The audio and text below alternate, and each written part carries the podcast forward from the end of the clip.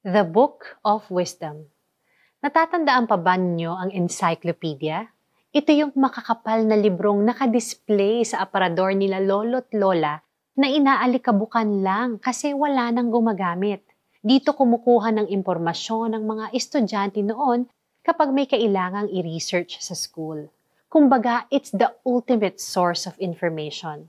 These days, the internet is our go-to virtual place whenever we need anything from the list of go, grow, and glow foods to the downfall of the Byzantine Empire. To what's the difference between an alligator and a crocodile? Konting type sa keyboard, a few easy clicks, then ayan na ang impormasyon hinahanap mo.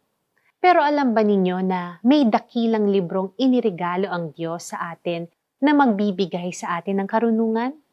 Ang librong ito ay ang Bible.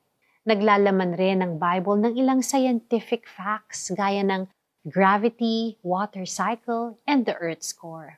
Pero more than that, itinuturo ng Bible kung paanong mamuhay ayon sa kalooban ng Panginoon.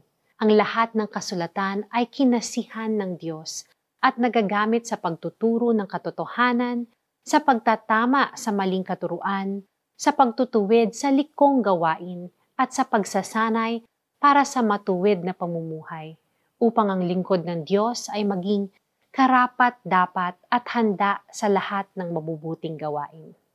Isn't it awesome to be given this fantastic gift? Kung meron mang isang librong gugustuhin mong basahin at namnamin, then the Holy Bible is that book.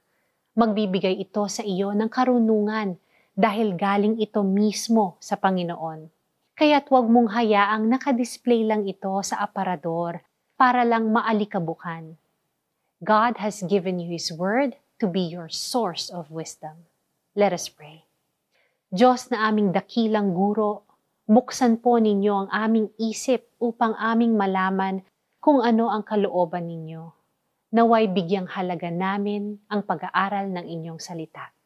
Para sa ating application, maraming umaagaw sa ating atensyon.